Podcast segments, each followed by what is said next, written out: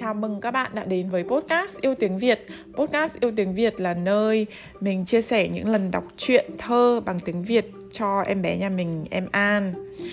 An sinh ra và lớn lên ở Mỹ.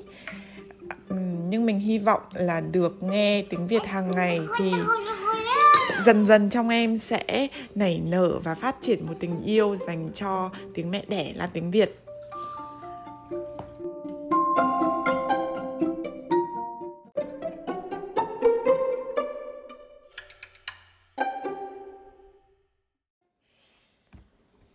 Chào các bạn, à, hôm nay hy vọng là mình sẽ có thể hoàn thành được tập 42 của podcast yêu tiếng Việt. À, Mấy ngày hôm nay thì uh, papa của em An bị ốm nên là uh, mọi việc trong nhà đều mình làm. Nên là mọi uh, hàng ngày có phần uh, uh, bận rộn hơn, bận rộn hơn rất nhiều. Và đọc sách cho em An vào buổi sáng cũng trở nên là khó khăn hơn. Thế nhưng mà mình vẫn cố gắng duy trì đọc cho em mỗi ngày ít nhất là một chuyện tiếng Việt bên cạnh việc nói chuyện tiếng Việt hàng ngày với em. An, hôm nay mẹ đọc cho con chuyện sự tích sao hôm sao mai này.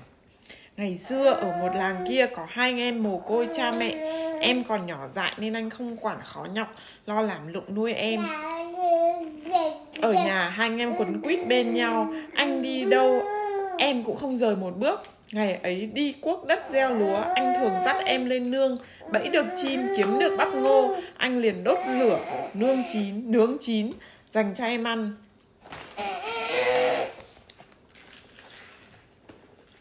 Còn em thì bảo gì là nghe theo răm rắp Không bao giờ trái lời. Khi anh có vợ cả ba anh chị em vẫn sống với nhau rất thuận hòa, vui vẻ. Đến một ngày làng bắt người anh đi phu. Trước lúc lên đường anh gạt nước mắt dặn em anh phải đi lâu ngày, chưa biết bao giờ mới về được. Anh rất thương chị, nhớ em. Ở nhà, em phải nghe lời chị. Phải canh giữ cho chị cẩn thận nghe em. Anh đi rồi, em lo ngay ngáy. Chỉ sợ mất chị. Bèn khoét một lỗ trên vách, đêm đêm ngủ luồn tay qua buồng bên. Đặt tay lên bụng chị để canh giữ. Nào ngờ, ít lâu sau người chị dâu có mang. Em sợ phải tội, bỏ trốn biệt lên núi. An, đưa đây, mẹ giúp cho. Mình phải dừng lại bởi vì em an bỏ một cái hạt siro vào vào cái lọ nhỏ nhỏ mà em không lấy ra được. Đây đây. Đây này. Đây. Xong rồi. Hết rồi. Đây này. Hạt ở đây này. Thấy chưa? Đấy. Đứa em khốn khổ cứ theo đường mòn đi về phía mặt trời lặn.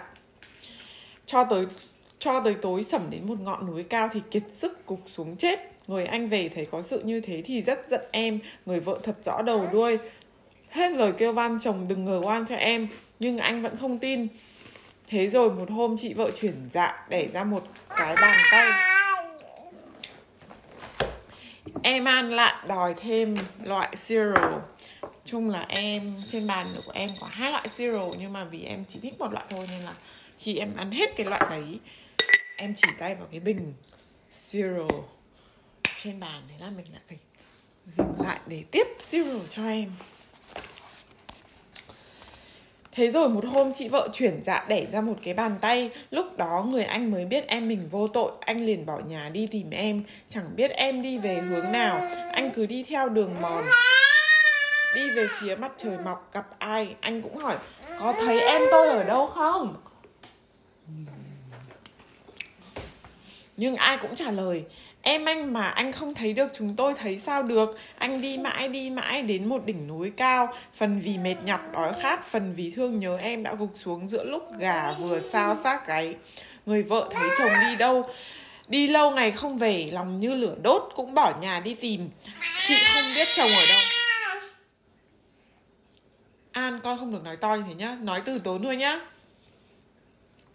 lòng, người vợ thấy chồng đi lâu ngày không về như lửa đốt, cũng bỏ nhà đi tìm. Chị chẳng biết chồng ở đâu, em ở đâu, nên một mình băng hết núi này sang núi nọ gặp ai chị cũng hỏi, có thấy chồng tôi ở đâu không? Em tôi ở đâu không? Nhưng ai cũng trả lời, chồng chị chị không thấy, em chị chị không thấy, chúng tôi thấy sao được? Chị lại miệng gào chân chạy cho đến khi không bước nổi nữa. Bèn ngồi xuống đầu núi mà khóc lóc cho đến khi kiệt sức tắt hơi từ đó cứ vào quãng sẩm tối hồn người em lại đứng trên ngọn núi phía tây ngơ ngác nhìn về xuôi. Người ta gọi đó là sao hôm. Hồn người anh thì cứ nghe gà gáy tan canh lại thức dậy đứng đầu phía núi đông ngóng tìm em đó là sao mai. Hồn người chị dâu thì đêm đêm cứ băng từ nơi này qua nơi khác giữa bầu trời mênh mông. Thỉnh thoảng dừng lại hỏi đường rồi lại lao như bay ấy là sao vượt? Còn cái bàn tay thì thành sao rua mở ra như thể để nâng niu ba vòng ba vong hồn đau khổ.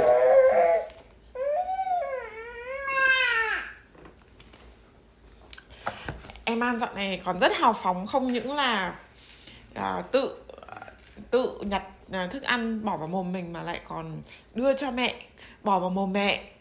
Nên là em rất là hồ hởi mỗi lần mà à, đưa đưa đưa tay ra cho mẹ à, đưa tay với đồ ăn ra cho mẹ.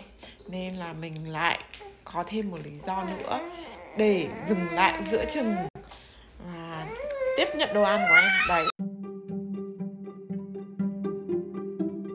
Cảm ơn các bạn đã cùng theo dõi tập 42 của podcast Yêu Tiếng Việt. Mọi ý kiến đóng góp bình luận, các bạn có thể gửi về email cho mình theo địa chỉ bài thương trần at gmail.com viết tiếng việt, b y dài thương trần a gmail.com cảm ơn các bạn và hẹn gặp lại các bạn trong các tập tiếp theo.